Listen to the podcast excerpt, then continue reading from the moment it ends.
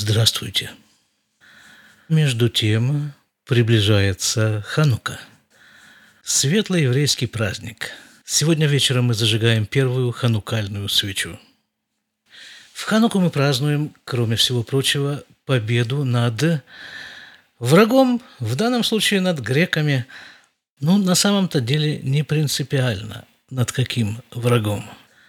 Греки так греки, арабы так арабы, Сегодня ровно два месяца с начала нашей очередной войны, и особо любопытно, что несмотря ни на греков, ни на арабов, ни на вавилонян, ни на римлян, ни на египтян, ни на Гитлера, ни на Сталина, ни на еще целые своры желающих окончательно решить еврейский вопрос, несмотря на все это, вы слушаете 407 выпуск подкаста из Израиля. Из Израиля, заметьте, а не с берегов Вавилона, на которых мы сидели и плакали. И даже не из Красноярска, в котором я прожил изрядную часть своей жизни. Вообще-то, любой религиозный еврей в Хануку должен зажигать ханукальный светильник. Заповедь. Но раввин нашего Ишува несколько дней назад разослал такое сообщение, что солдаты, находящиеся на фронте, свободны от этой заповеди. Есть такое правило в иудаизме – асук бемецва, патур мецва. Тот, кто выполняет одну заповедь, он освобождается от выполнения других заповедей. Таким образом, получается, что Участие в военных действиях – это заповедь, которая освобождает еврея от заповеди зажигания ханукального светильника. Я надеюсь, что я точно перевожу слово «мецва». Я его перевожу как заповедь, то есть э, указание, которое дал человеку Бог. В данном случае речь идет о участии в военных действиях. Так что у нас с войной? Воюем. Мой сын буквально час назад сделал нам такой колоссальнейший подарок. Прислал письмо. Он у меня там, в Газе, воюет. Письмо прислал, говорю, да, с фронта. Как присылаются сейчас письма с фронта? Треугольнички, может быть, кто-то из вас еще помнит такое понятие? Солдатские треугольнички, письма с фронта. Так вот, как выглядит сейчас треугольничек? Телефоны при входе в газу они сдали, понятно. Теперь, один из его друзей, который находится там же с ним рядом, по каким-то медицинским делам, какая-то запланированная медицинская проверка, должен был выйти из газа там куда-то в какую-то больницу. И мой сын написал письмо, такой вот клочок бумаги, просто от руки написал на нем несколько строчек, дал ему. Тут при выходе из газа получил обратно свой телефон и сфотографировал этот кусочек бумажки. А фотографию уже прислал нам. Так трогательно. Моя мама вспоминала, что во время Второй мировой войны дед был на фронте и посылал оттуда письма с фронта. И вот они, дети, страшно удивлялись. Они видели, как их мама получает очередное письмо, смотрит на дату и, не читая, кладет его под клеенку, которая лежала у них э, на столе. Как это так, думали они? Ведь это письмо, которое она ждет, ну, больше всего на свете. Она ждет этих писем с фронта. Почему она их не читает? Как-то они спросили, она им объяснила. Говорит, ну что он мне может там написать? Это письмо проходит через военную цензуру, может быть, даже не через одну, и он это прекрасно знает. Что он мне напишет? как у него там погода на фронте. Для меня в этом письме важно вот что. Вот такого-то числа он написал это письмо. Значит, такого-то числа он был жив. Больше мне ничего не нужно знать, говорила бабушка 80 лет назад. Ну и в этой записке, которую в цензуру, она, правда, не проходит, но э, тем не менее, что он там такое может написать? Ну, пишет на самом деле трогательные вещи, там буквально десяток строк. Пишет, вот кушаю я хорошо, а что еще может интересовать родителей и его бабушку? Кушаю, говорит, хорошо. И армия снабжает нас, кроме армейского пайка, еще фруктами и овощами, еще там всякой едой сверх пайка. А главное, пишет, не беспокойтесь, все нормально. И вы такое письмо. А в течение всего этого времени командир роты, точнее, скорее всего, кто-то от лица командира роты отправляет нам каждый день э, сообщения – иногда несколько раз в день. Сейчас я вам зачитаю эти сообщения командира роты. Я думаю, что это небольшая военная тайна. Вот как раз новое сообщение, я его еще не читал сегодня. Поступило оно в 9 часов 9 минут утра. Бокертов или кулям? Всем с добрым утром. Нахон лиша теша вихамиша, кулям беседр гамур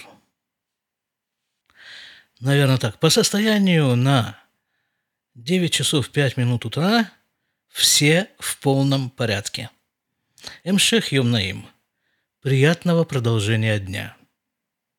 Это стандарт. Вот, вот эти вот три строчки меняется только э, время.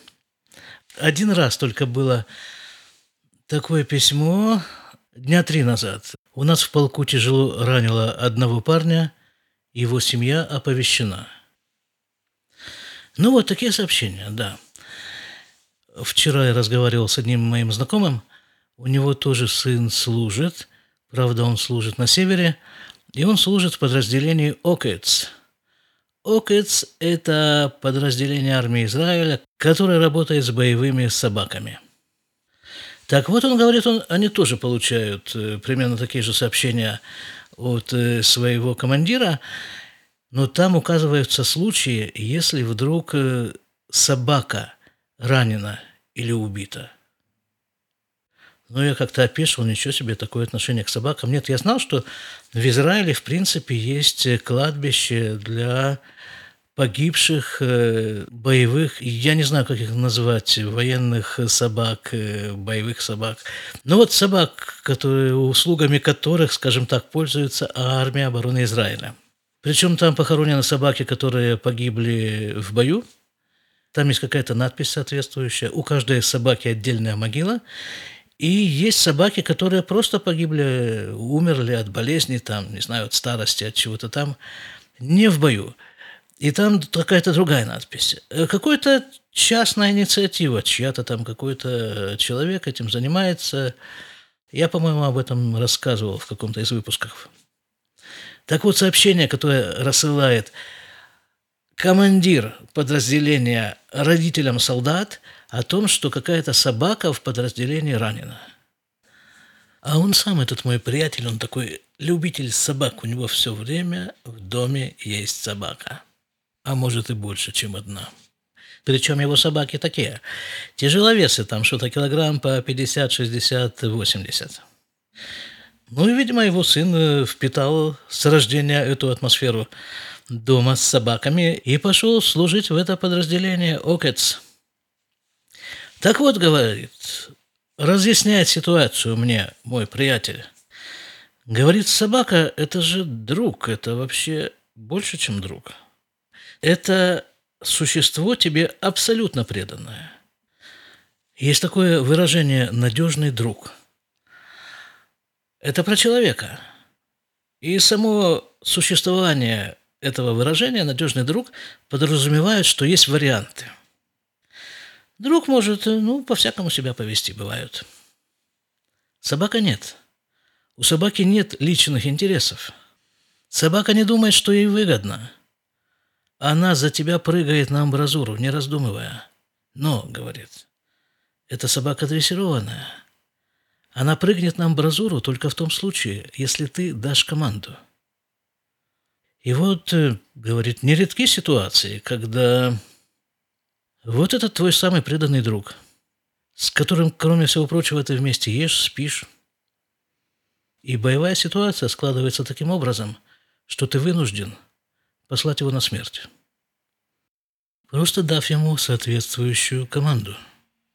Вперед, не знаю, что там, Наверняка на иврите есть какая-то э, соответствующая команда. И вот ты даешь ему команду вперед, и через несколько секунд слышишь выстрелы. Он говорит, что есть в этом подразделении много работы для военного психолога. Не выдерживают ребята. Самые неожиданные стороны есть у войны. Праздник Ханука. Как-то очень странно. Я каждый год, по-моему, по-моему, каждый год без исключения, в этот праздник э, делаю выпуск этого подкаста, посвященный Хануке. Иногда несколько выпусков. Э, посмотрим, как будет на этот раз. Просто как-то очень необычно. Вот Ханука для меня последние 14-15 лет что-нибудь проходит так.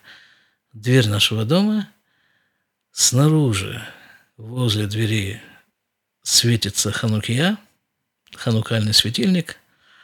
Я сижу напротив этого светильника, смотрю на него. И иногда что-то говорю в микрофон, иногда просто смотрю.